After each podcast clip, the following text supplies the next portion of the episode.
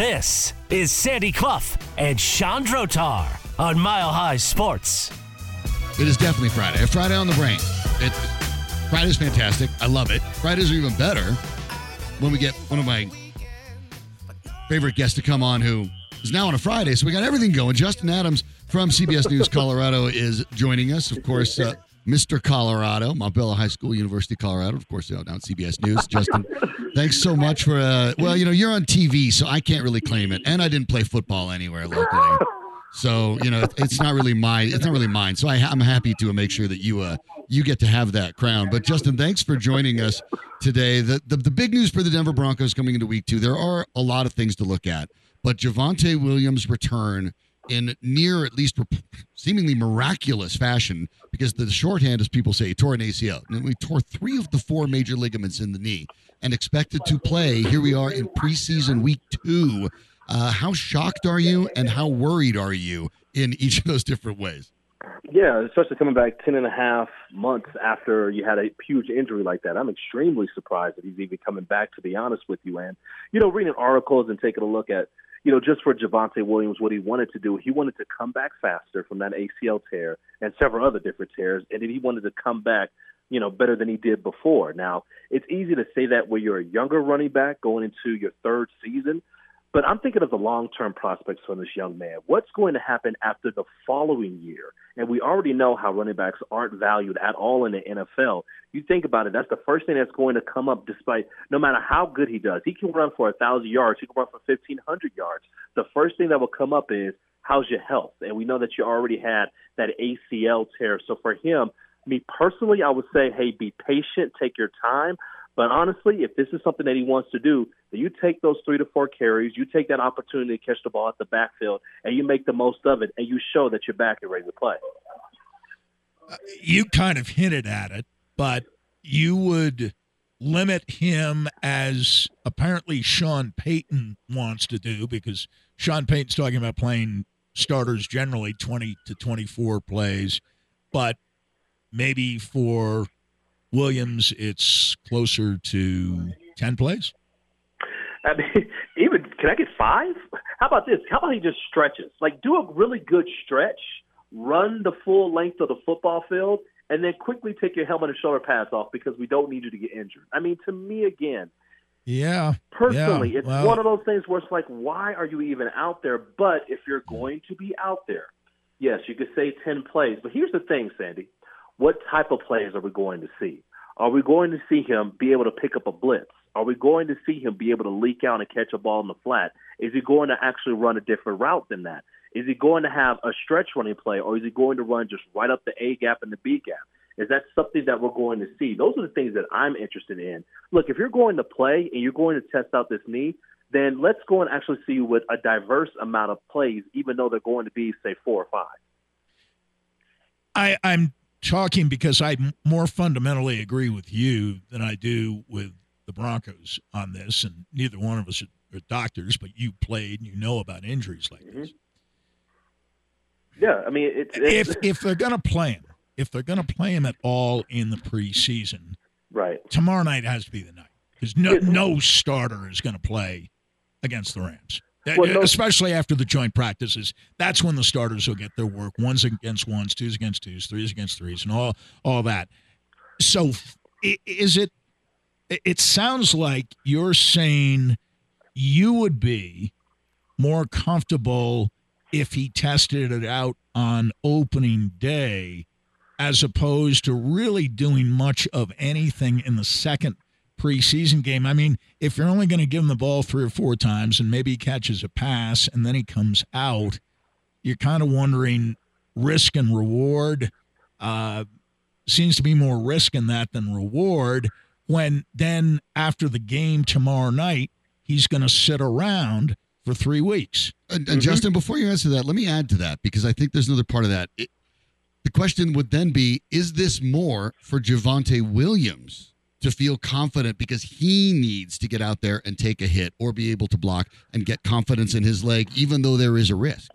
I understand it all, guys, but you're having joint practices. Aren't joint practices just right. as important as games these days? Yeah. Like for yeah. me, I'm looking and saying, More hey, important. I, under- right, I understand like how Javonte Williams runs. let's call it what it is. He's a guy that literally wants to put two or three guys on his back yeah. and continue oh, yeah. to go down the field. He wants I to run that. two contact and through it, not around that. But you can still do that in joint practices, right? The right. only difference is you're not being mm-hmm. taken down to the ground. Like you're having a thud period, you know, where yeah. you wrap up somebody go from there. But you can still lower your shoulder. You can still go and hit somebody on the opposite, you know, on the opposite and on defense. I just don't understand why would you go and put out this risk, especially for so few plays. Because let's say your body finally does get warmed up, does get ready to go. You think it's going to happen in four carries? Like we're talking about maybe ten carries, maybe fifteen carries. You finally settle into the game and get rolling, but only for four carries. I think it's more risk and reward. And for me, you would be better suited with saying, "Hey, Let's go and shut you down for this game. Let's go and see how you respond to the joint practices against another team. Because we remember last year, even though that uh, Nathaniel Hackett training camp was really soft, we do remember how things were between Broncos and the Cowboys during that joint practice. I imagine it'll be the same type of intensity you will see with the Rams coming into town. So that'll be a great opportunity to see how you will respond when you're going up against somebody in a different jersey. And that's all your own on your own practice field with your own staff available in your own facility and all that sort of thing as well. Not that there's anything wrong with the Niners, but there's there's a comfort level there. There's a good argument to be made, and Sean Payton indicated that it may be 10 to 12 plays, only three or four of those carries, indicating that perhaps want to catch a pass or swing out or something like that. It's I, I, th- I, think you're right. I think a lot of people will be watching this through their fingers a little bit every time Javonte Williams is out on that field. Uh, we'll, we'll, turn our attention up to Boulder, where uh, depending on the way you view Deion Sanders, and I get it, everything that Deion says is, is, sort of turned up to 11, and so you have to run it through the Deion filter. But uh, the tussle at practice, and that's really all it was a tussle. It certainly wasn't a fight. It certainly wasn't a war. You've been involved in those where a guy gets thrown to the mm-hmm. ground. And then uh, one of the offensive linemen stands up and pushes back, but a couple of guys are sort of walking off and not paying a lot of attention. And uh, Sanders balled them out. Uh, depending on where you look at it, some folks across the country said Sanders is encouraging team to get in fights. I didn't see that. What I did see is a guy that understands we've just brought in 70 plus players that weren't on were on totally separate teams or unfamiliar to each other. I've got to find a way to microwave this and get them to understand once you pull on that Colorado jersey, everybody in it is your brother and you have to stand up for him.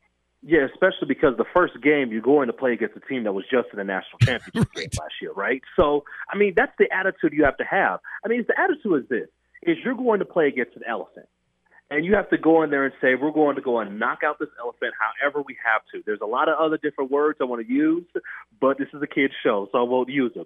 But you have to have that attitude of saying, we're going to do whatever we have to do in order to win this game. And what's the number one way you do that? It all starts with your mindset. If you're going to do anything great in life, it all starts with your mind first and then physically second.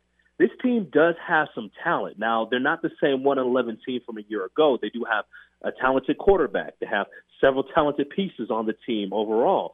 But if you're going to go and upset a team on national TV, and oh, by the way, they're coming off of a terrible loss in the national championship game, so they're going to be excited to play. If you're going to go and win that game, you better go and have everybody ready to go as a team, or else you will get embarrassed on national TV. We've talked about this here and there with you throughout the course of the offseason, really ever since Deion Sanders became the head coach, that it seemed initially people were so excited that they were forecasting eight wins, nine wins, right? Mm-hmm. Out, out, of 12. And yeah. then that subsided and it kind of went the other way. And now you're hearing things like an over under of three and a half wins. And most people I've heard talking about it are taking the under as opposed to the over. I would take the over myself, but maybe I'm not uh, the best person to determine that. I was reading a piece today that suggested that Colorado, you spoke of talent a moment ago, will still, in as many as 10 of its 12 games, I assume the exceptions are CSU and Stanford, be at a talent deficit. Do you agree or disagree with that? A deficit against Arizona, a deficit against Arizona State? I don't see that. Um, I can see Oregon State definitely. It could be a little bit of a deficit. That's there. a ranked team. Yeah, that's a ranked team. But here's the reality: Utah, no yes, I'd buy Utah. Yeah. I buy USC. I buy Oregon. Definitely. Yes, Washington. I State, buy TCU. Are, yeah, are, are we serious with Washington State? The, the reality is this: is that guys, we don't know. I mean, as much as we would like to That's know, the best answer. This is the biggest question mark I think we have seen. If we're talking about Colorado sports just in general, this might be the biggest question mark in a decade. I mean, if we're really looking at this team, we have no idea what this team is going to look like when they jump on the field. No clue. There's no preseason game for us to look at. Despite all the different videos that, you know, Coach Prime's son has out there, we can look at all the videos in the world and we still have no idea what this team is going to look like. So the best thing is this is that you go with what you know. Okay, you know that they have a quarterback, Shedeur Sanders, who was a four-star recruit, did very well at the FCS level. I understand and I get it. It's a total different ball game where you're going to TCU to play your first game of the year. Understand that. But you do have a quarterback who did put up some impressive numbers. I don't care where you play. If you do it at the college football level, you are doing something well. We know Travis Hunter is a player that was one of the top, if not the top players, when he was recruited and when he went to Jackson State with Deion. You have Cormani McClain. You have several other different pieces as well. But at the end of the day, it comes back to this. How quickly can this team face adversity and overcome adversity? Will this team go and falter or will they go and, you know, fold up their tent if they're down 14 to nothing on the road? Like this is, this is a true possibility where TCU can get the ball first, drive down the field and score. After that happens, or if that does happen, how will CU respond? Or how will CU respond to success? So, for example, let's say the Buffs do go up early on in that game against TCU. Will they be able to go and hold on to that win, or will they kind of get comfortable and say, "Oh wow, look at us! Can't believe that we're in the lead on the road late in this game. Hopefully, we can hold on and win this game." It's all about mindset yet again with this team. What is it going to be? I understand the talent deficiency. It starts with that mindset. It starts with that togetherness. Then you look at what you have from a talent perspective, and you see what will happen on the field. We're talking to Justin Adams of CBS News Colorado, and uh, I'm, I'm with you. I look at, I understand that the when they're looking at the talent, and I understand that at a certain point, maybe they're not deep. The the concern that is probably fair is that when you're looking at most of the holdovers, and they're not a lot, but they're mm-hmm. on the line of scrimmage. Uh, the skill positions, yeah. of course, are absolutely stacked. Travis Hunter, as you mentioned, the uh, athletic, uh, put together its preseason All American list, and they had Travis Hunter on the second team. So I mean, mm-hmm. they don't seem to have any issue with his ability as, as listing him as what they believe is a second team All American.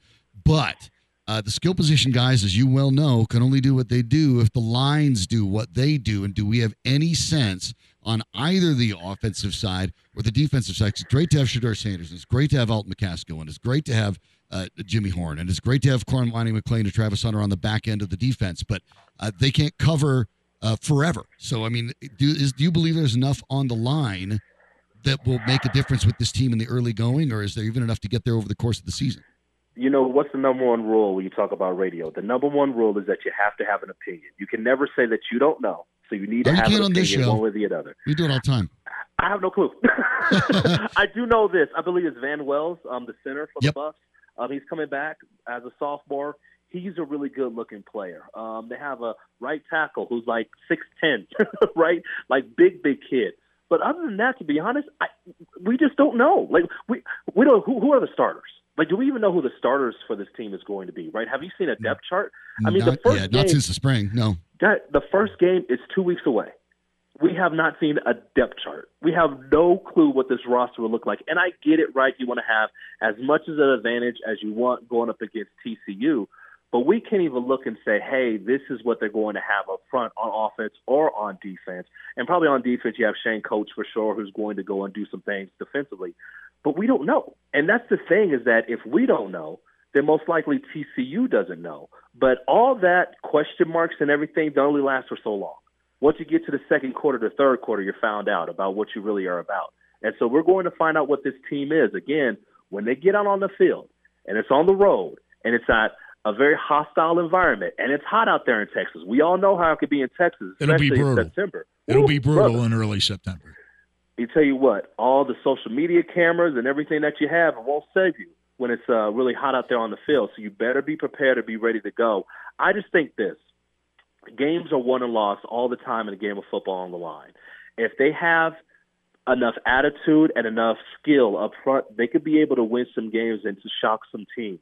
If not, then we're going to see this team in this spread formation, trying to get the ball out the hands of Shedeur Sanders as fast as possible because they can't hold up front. And that's going to be an issue because you could spread people out, but if you can't block anybody, then Shedeur Sanders is going to be, you know, sacked a lot this season. So that will be an issue. How much do you think uh, you'll be in the press box? I assume mm-hmm. I'll be in the stands. Uh, I I know I won't be in the press box, but I will be there. I'll be in the stands. Even better. Um, I, how much will we learn? Do you suspect uh, two weeks from tomorrow about oh, this CU team uh, on the basis of what they do in the opening game of the season against a team that may not be what it was last year, but is mm-hmm. still a top 20 team nationally? It depends on what your expectations for this team is. If your expectations that this team is going to win eight or nine games yeah. and they come out and have a terrible showing, yeah. then you're going to think this is the worst team ever.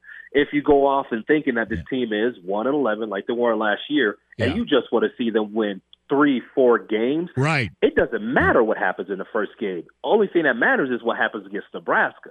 So those are the two things that you look at. And right. pretty much what you want is this: you just want hope.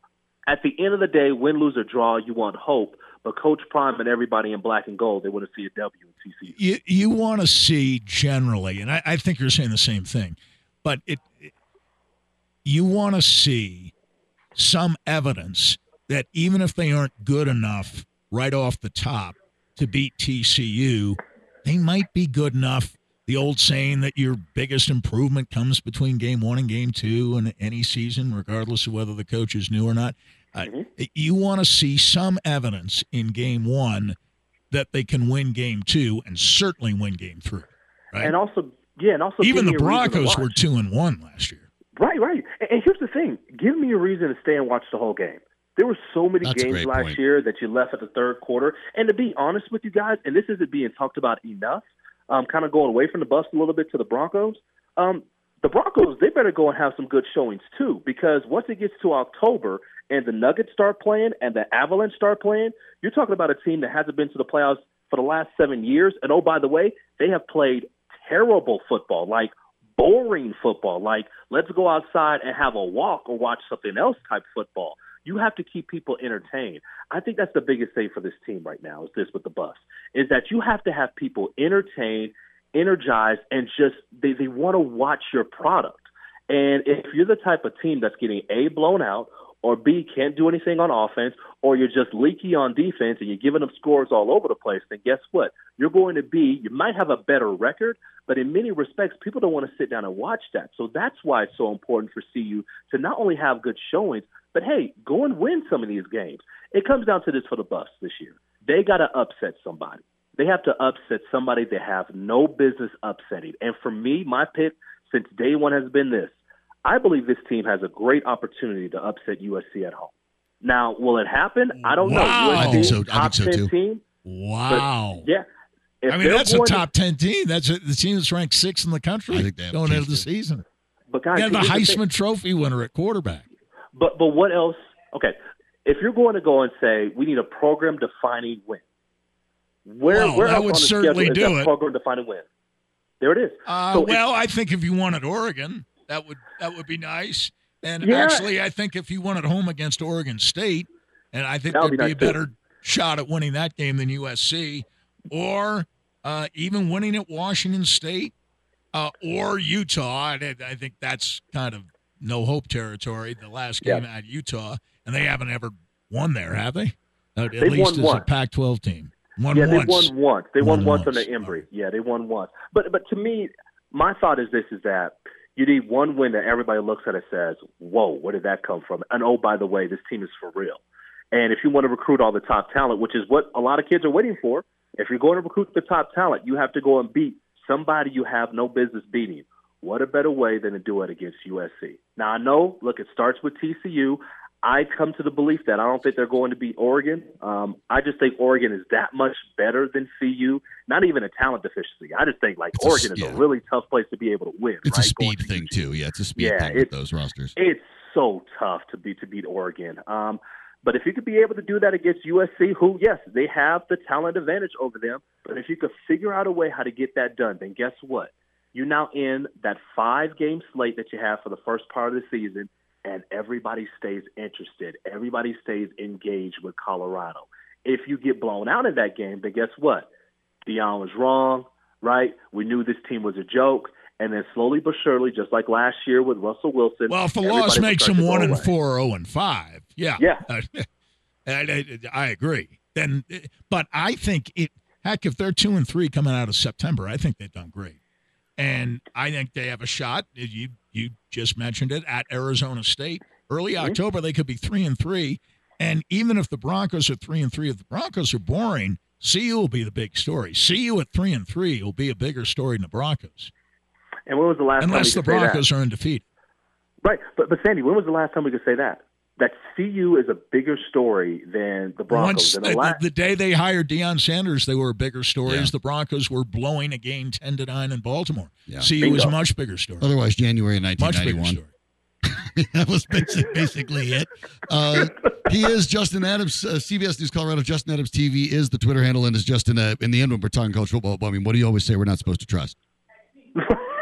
we're gonna have a lot of fun. All right. Yeah. College football it gets started next week. We're going to enjoy it all. It's going to be fun. But uh, guys, it just feels good to talk about football again, doesn't yeah. it? Yeah. As Justin points out, part of the fun and uh, problem with college football is we were we were that age. Do you really trust any young men under 23 to know what they're going to do every single week? no, no, no. Remember the rule. Remember the rule. I trust nobody 18 to 23. Yep. I yep. trust nobody. Smart man.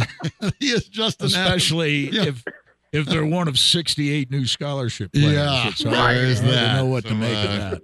That's part of the fun, right? If you knew in advance, it wouldn't be entertaining. So thanks a lot, Justin. Appreciate it. Have a great weekend. Fellas, be blessed. Take care. All right. Thanks, Justin Adams joining us.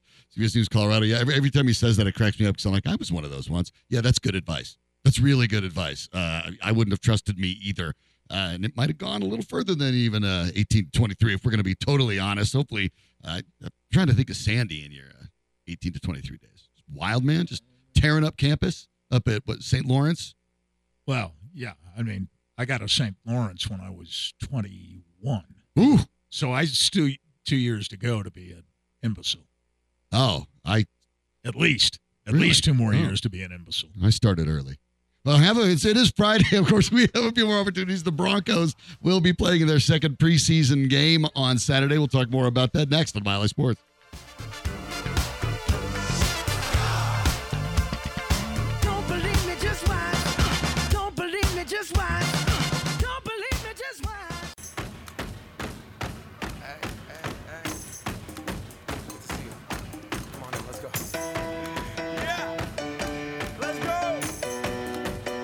Sandy Clough and Sean Drotar. Presented by Superbook Sports. Download the Superbook app and start winning today at superbook.com. Here's Sean and Sandy. So much of the focus at Broncos training camp have been the relationship between Sean Payton and Russell Wilson, as we can imagine and understand why. But earlier this week, when talking about uh, the offense also talked about, and, and Joe Lombardi talked about it too, on making sure that receivers continued to follow through, that, that everyone made sure that they understood that these plays can get extended and they have to continue being able to create. That's not out of the ordinary, of course, but the way Sean Payton is handling it is different than what Nathaniel Hackett did, or Vic Fangio did, or Vance Joseph did when he was head coach.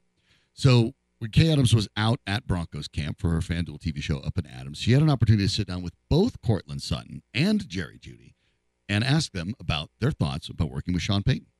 What's the biggest change that you see out here? Not even out here in the building. I know there's new signage. There's a lot of different things happening. Coach Sean Payton like probably picks the, the toilet paper that goes in the bathroom here. He's so specific about everything. What's mm. the biggest change that you've noticed? Uh, the biggest change, um, just the way we practice for real. You know, that's the biggest change. You know, just the way we do things around here. You know, just how he want things done and and stuff like that. So I feel like that's the biggest change for real. How about you?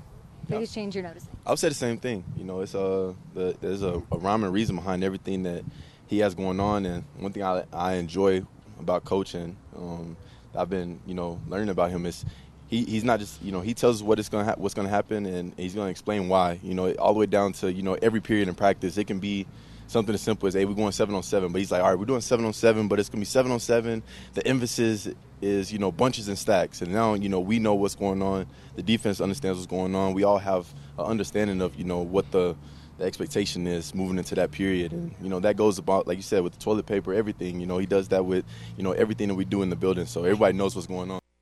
Attention to detail, not surprising, of course, but but when you hear Jeudy and then Sutton speak, I, I like the end. Everybody Yeah. knows what's going on. Right. Nobody knew what was going on That's- last year. Nobody understood it in the, in the preseason. both Nobody. both men focus specifically right off the bat on attention to detail in everything, and then when Sutton adds it in, that's the other part that's important. But there's methodology behind it. You know what the and emphasis it's was last year, transparent. Everybody knows why they're being asked to do what they're trying to do. Emphasis last year is in having fun. Remember? it's camp camp fun. Fun city. Right? To a certain extent, the Valley was fun city last year during the month of August.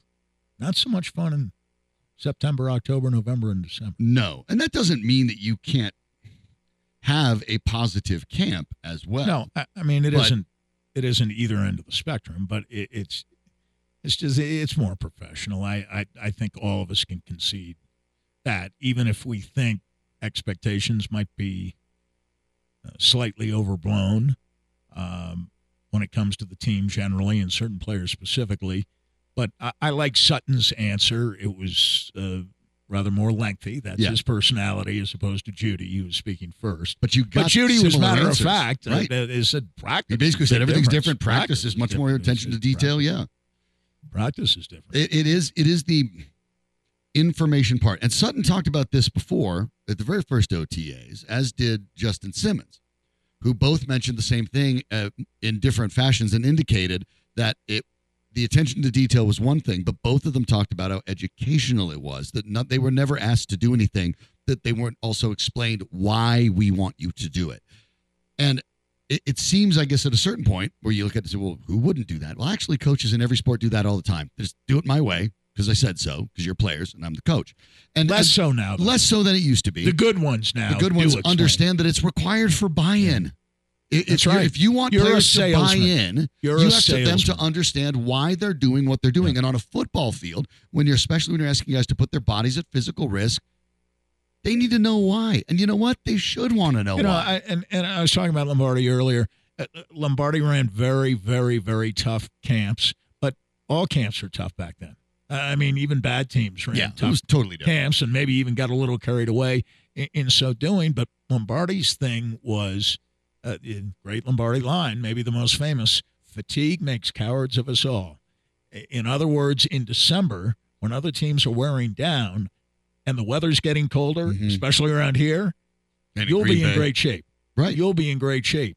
And you'll be cold when the ice bowl rolls around. I mean, he could Yeah. have known that, obviously, beforehand, but you'll be cold and you'll be uncomfortable.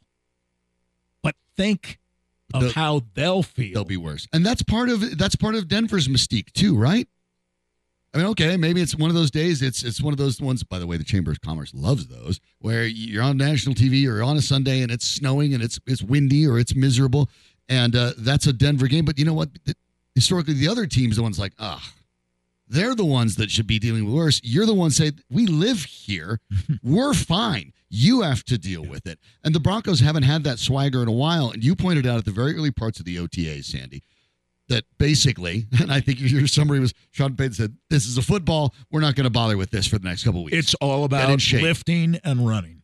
and that's what the first Before OTA we was. get to the football, we're going to lift. we're going to be in football going to run. condition, and then we get the they football. they've done things, and uh, I don't know that he said this, but in fact, the Broncos had kind of done things for years in reverse. Mhm. There was a lot of football, and then you know conditioning kind of Especially with the first-year head along coach. the way, first time head coach. right? And uh, you know they maybe they wanted to establish their authority as football people, so they threw a lot at him. Even Hackett, you know, the king of happy talk, uh, made it a point to say, "I'm throwing everything at him right away," Mhm. and then we'll we'll filter out the things that aren't as important or aren't part of the game plan uh, for that week once the season starts. And, and it it just didn't work. But it wasn't that different from the way others had approached it.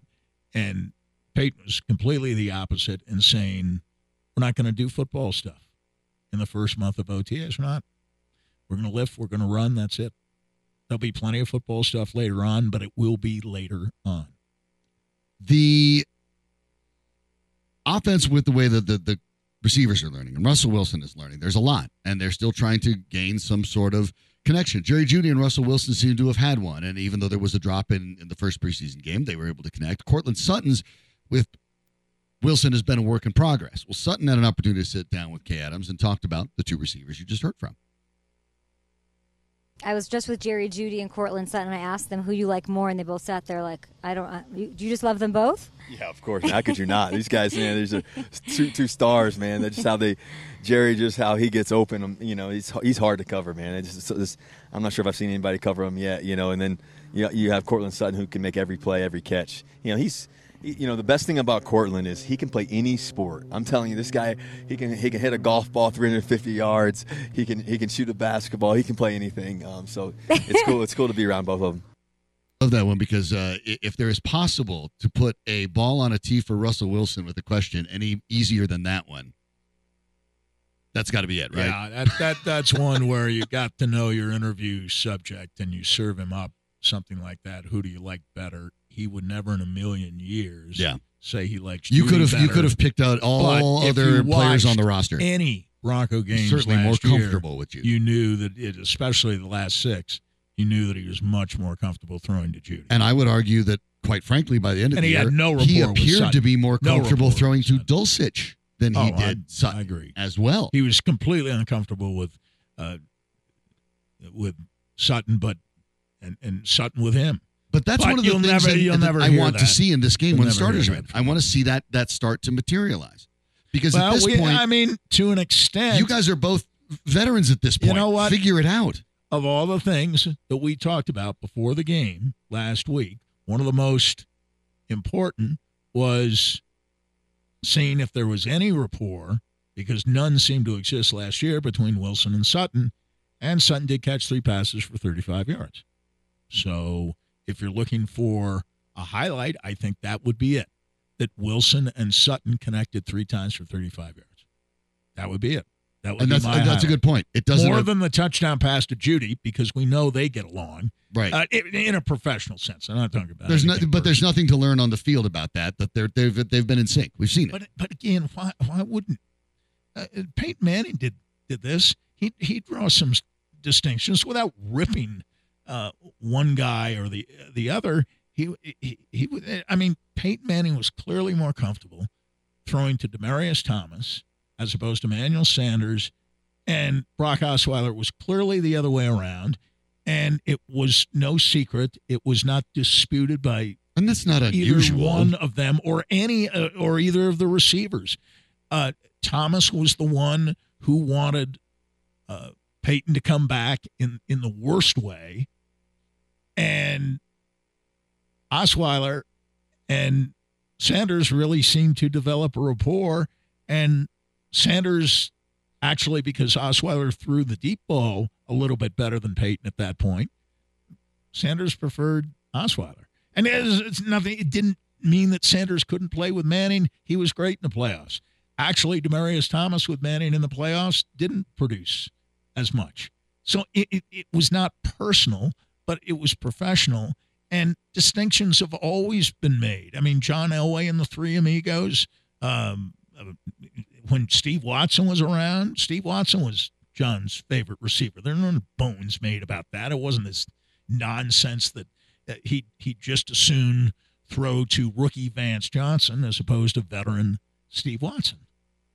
I, and I, I guess it's it's it, it's never going to change with with Russell Wilson. He he is going to be the the, the sultan of sugarcoating. Uh, never has heard a discouraging word, and the skies are not cloudy all day. And uh, that's fine when it's working. And that's the trick. It's got to start working for the Denver Broncos. Wilson did have an opportunity to talk to Adams about the uh, the weight loss. Uh, both Uh, Sean Payton at one point also pointed out the same thing we did yesterday, as a matter of fact, Sandy. This idea that you know Russell Wilson maybe lost thirty pounds. That no, he wasn't No. ever that. But he wasn't Payton that much said ever. 15. But Payton said Payton said 15, and Wilson said 15. So Adams asked him specifically about that, and we'll hear from her next. I can't wait.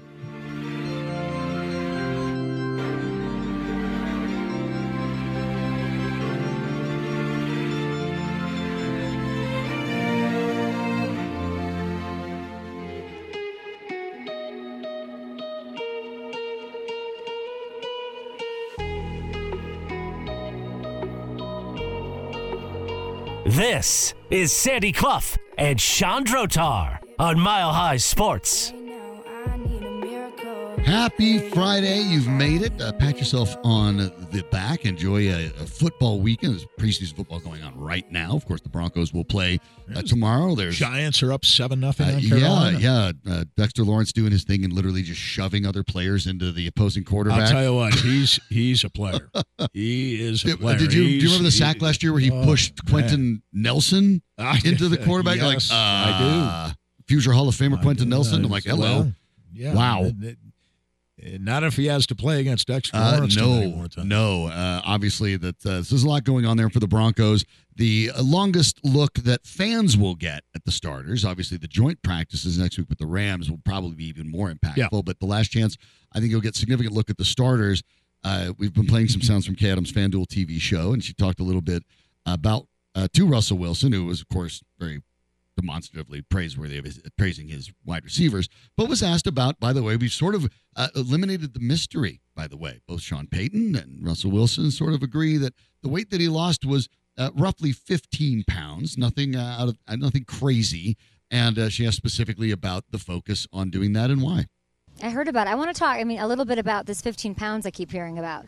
Coach brought it up. Why did you slim down? That's a lot of weight. Well, I'm just trying to uh, be as lean as possible, quick as possible. Trying to, uh, you know, stay in my younger days Are as long as, long as possible. Yeah, you know, so I, I, I feel great. You know, I've, uh, you know, I've, I've done a, a whole change on kind of my my uh, timing of when I eat and all that kind of stuff. So, been doing a lot of intermittent fasting and stuff like that. So That doesn't even sound a little bit fun. it's not us. bad actually. Once you get used to it, the discipline, it's good for the mind. Yeah. It's good for What's the mind. one food that you miss the most? Like, could you, what is Russell Wilson's guilty pleasure? I, I, you know, I, I'm a huge like. If you go to a restaurant and there's mac and cheese, you got to try it.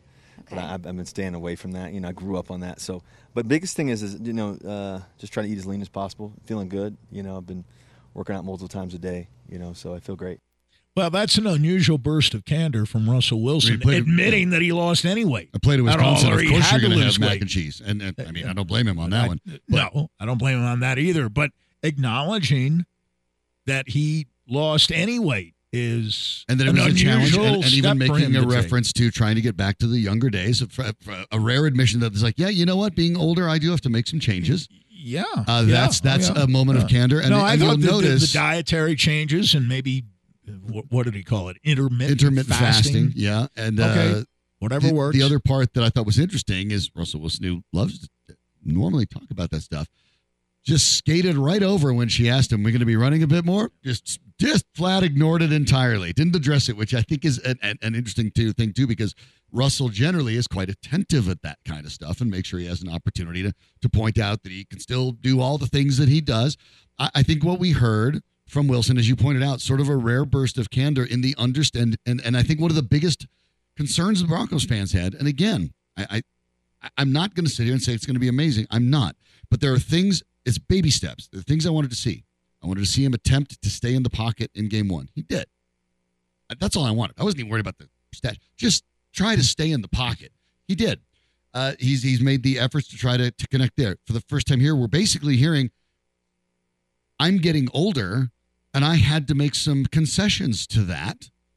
yeah, he didn't quite put it that way, but yes, that But I was need the, to get back to my but the but the hint is you know that yes and, and, and that was the next thing does Russell Wilson understand he's not 27 28 years old and you have to handle things differently that's maybe one of the first to signs that, paraphrase Shaq, that yeah 34 ain't 24, bro. uh, no 34 is not even 31 especially in football age so uh, what you are hearing I think are the, the are the things you want to hear and seeing the things you want to see does that mean that it will automatically equate to success on the football field? Absolutely not. And I'm not making that suggestion. But I am saying that if he's going to get back to being successful on the football field, these have to be part of that foundation, yeah, Sandy. uh, he was fat. He was well. Let me put it overweight for he yeah. was chubby. Yes, a uh, little chubby at the end of last year. Now, uh, this is based on purely my recollection. I didn't think early on in the season that he was carrying around that much weight. By the end of the season, yeah, it was pretty clear that he was at least 10 or 15 pounds heavier than he should have been, needed to be, whatever. But I think that happened during the season. I think he put on weight during the season. I don't think he started the season. No. Chubby. I don't recall us talking about that. No. I'm not I'm not convinced he was in great shape, but I'm not convinced anybody was because they didn't run in practice and nobody played in the preseason games. Mm-hmm. The conditioning was not emphasized. It wasn't a focus. It is being emphasized this year. It is, and, and, that may end up leading to those sort of things too. But I think you're, uh, again, I think there were things we can take away from Week One. It's it's this game that I'm really intrigued about. And I'm I'm with you. When when starters come out of a preseason game, I am curious because I want to see the, the Elijah Garcias of the world pop up or the the opportunistic uh, you know the things for saying Bassey or or a Jaleel McLaughlin popping. I want. I like seeing right, that. I right, like seeing that. Right. But and, I also don't look at those things and go that will alter the future of the Denver Broncos well, no, this year because no, they generally don't. No, they don't. You're exactly right. it's the right starters and what they do yeah. that matters. It is, but tomorrow night when the second teamers come in, I, I want to see if McLaughlin's out there. I want to see if at least a little bit. I want to see if Grimes team. is out there. And and and maybe Grimes gets an, a look more with the twos. Now, uh, the twos, at least on offense, include Jarrett Stidham, who was as close to being a disaster last week as you can get in an opening exhibition. It's also supposed to include Marvin Mims Jr., who was it supposed is. to make his preseason Another debut. guy who, you know, they're saying he caught a 40 plus yard pass this week in practice. Um, Payton suggested that it was his best week of practice and listed Probably atop the depth chart in both kick and punt return Yeah, duties. Right. So he he will be returning kicks and punts. That's one of the I wanted. I He will like I said with uh with Justin Adams joining us, I will be watching Javonte Williams through my fingers a little Yeah. bit. Uh, you know, fingers and toes it. and. Mims perhaps. less so. Mims, less so. but but I'm but I'm fascinated by Mims because I that return game has been a problem for the Broncos for a while. Yeah. And even though he this is his debut, his debut on on the field and even something in a game situation, Sandy, he's atop the depth chart. Yeah. Uh, I want to see what that means. right. Well, we'll we'll see what it means tomorrow, depending on how he performs. Because I, I think he'll he'll be able to go full bore. Williams won't be, and I, I think everything you hear, and I agree with Justin Adams. At at some point, you're saying, well, he's only going to carry the ball three or four times and maybe catch a pass, and he's going to come out after ten plays, which could be one series, it could be two, um, probably not three. Uh, so he's going to play a series or two you're almost saying, okay, if that's all he's going to do in preseason, what's the point? Doesn't the risk outweigh the reward? What's the reward of getting him 10 snaps in the preseason as opposed to zero snaps in the preseason?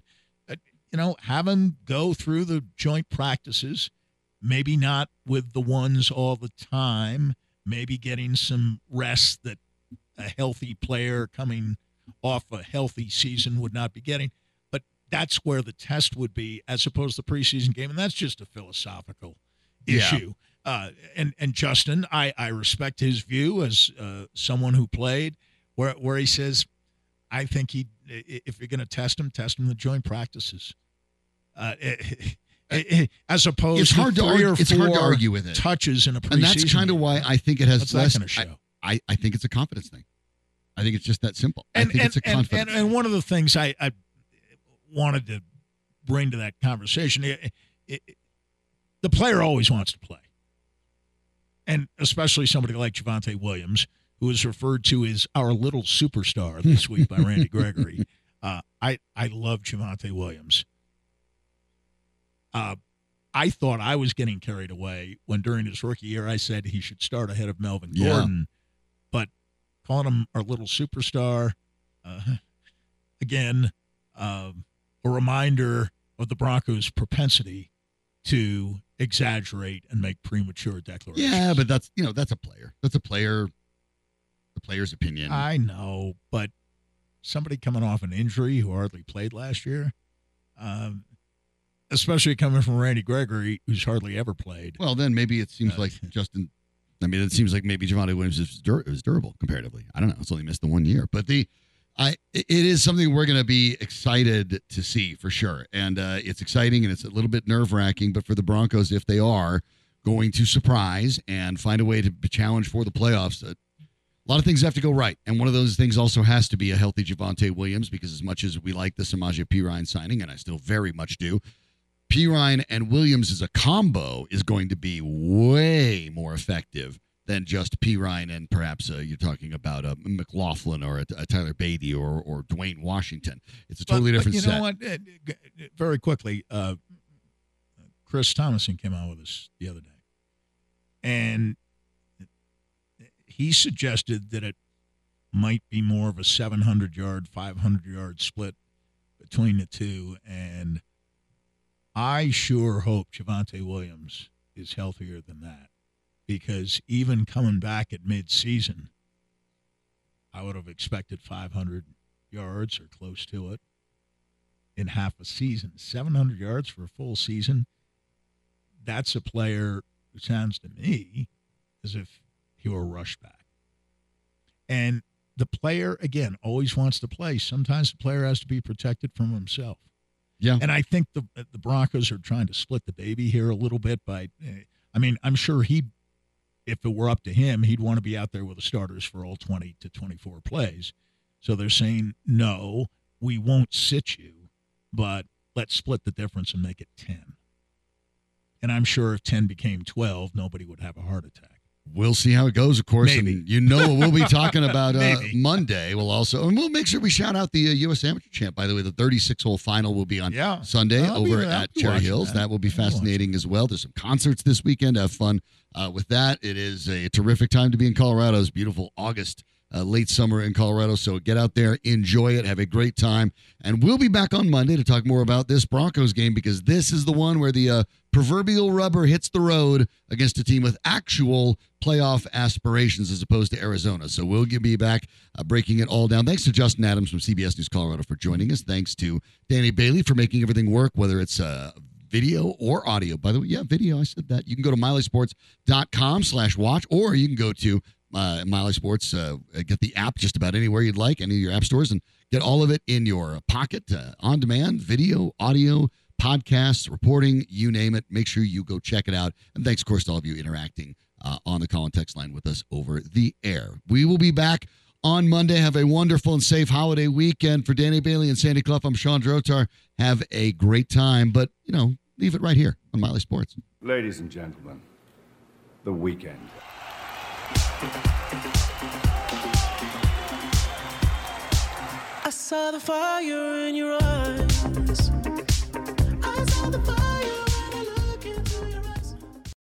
For the ones who work hard to ensure their crew can always go the extra mile, and the ones who get in early so everyone can go home on time, there's Grainger, offering professional grade supplies backed by product experts so you can quickly and easily find what you need.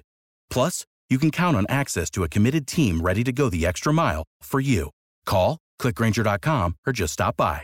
Grainger, for the ones who get it done.